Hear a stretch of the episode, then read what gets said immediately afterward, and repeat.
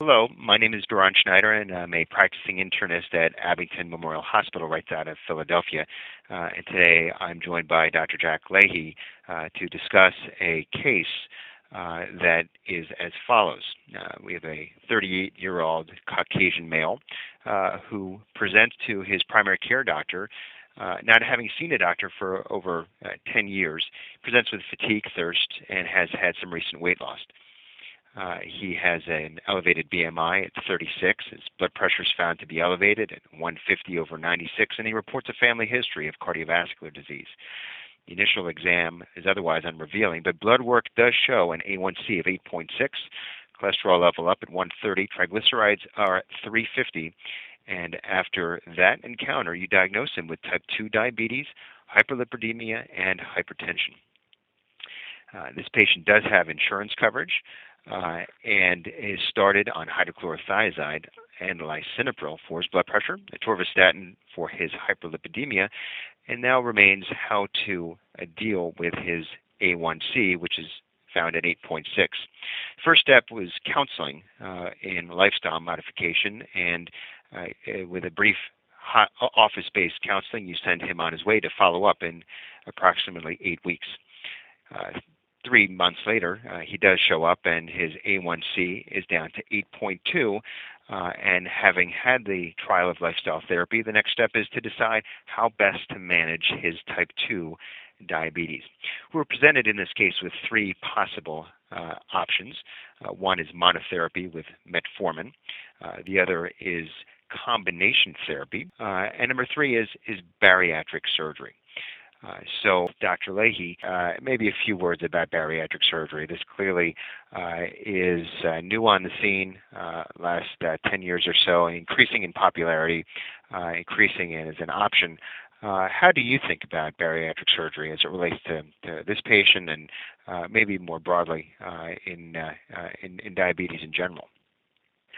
Yeah, I think this is a very difficult conversation because actually, when you read commentaries about bariatric surgery, they're often uh, starting with saying it's very much an, uh, uh, an institution variation or even a geographical variation in terms of how active um, weight reduction programs are, um, what the collaboration is between the surgeons and maybe a diabetes clinic and a university, on and on and on. So we're, we're probably not as clean in our thought process in terms of who should go for um, that kind of surgery as it ought to be, and it that probably needs to evolve with time so we have a much better understanding of you know criteria who's best and and how that information should be presented to patients generally across the country not specifically institution specific so now that I've said that I think here's sort of the thought process uh, it is a common experience of all of us of people we have taken care of for years and years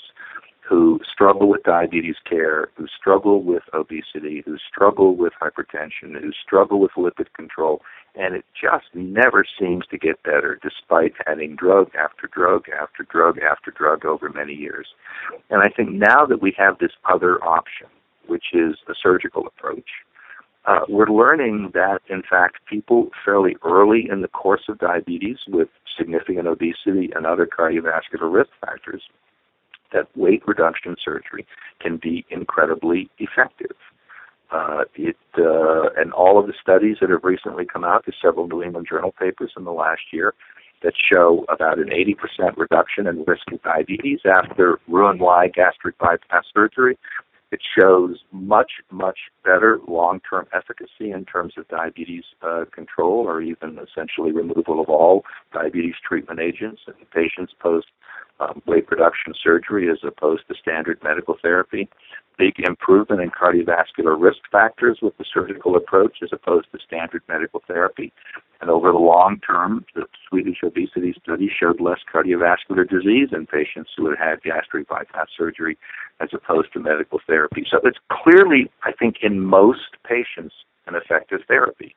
The problem is the obvious, which is it's a major surgical approach it is very significant uh, cost-wise.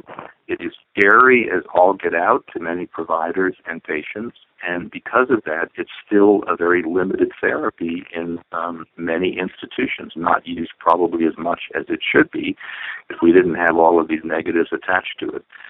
Specifically for my institution, the working relationship between us and the surgeons is pretty good. And I think we're essentially, uh, when we see people who are the classic patients of a BMI with 35 and above, who have diabetes and especially other cardiovascular risk uh, factors, at least part of the initial conversation we have with them is that weight reduction surgery is there.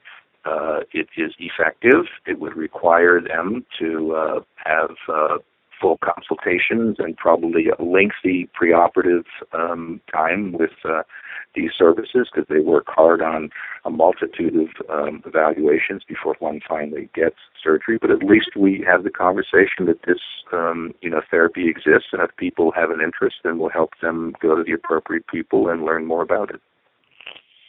Well, I I, uh, I do believe also that bariatric surgery is going to continue its uh, evolution, just as uh, diabetes uh, pharmacologic therapies have in the past uh, 20, 30 years.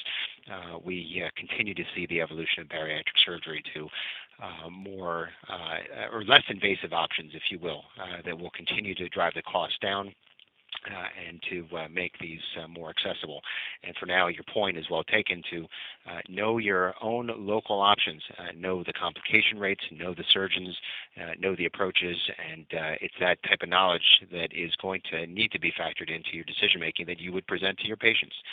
very similar to that kind of knowledge that's required when you offer pharmacotherapy. Um, so, with that, I would like to extend my uh, sincere uh, gratitude to, to, you, Dr. Leahy, for, for joining me uh, in the discussion of this fascinating case. Uh, and we look forward to uh, the next opportunity to get together. Thank you very much. Thanks a lot. This case and others can be found at betacellsindiabetes.org. Please visit the site regularly as we continue to enhance it add additional cases, and provide content as it appears in the news, in the literature, and around the world.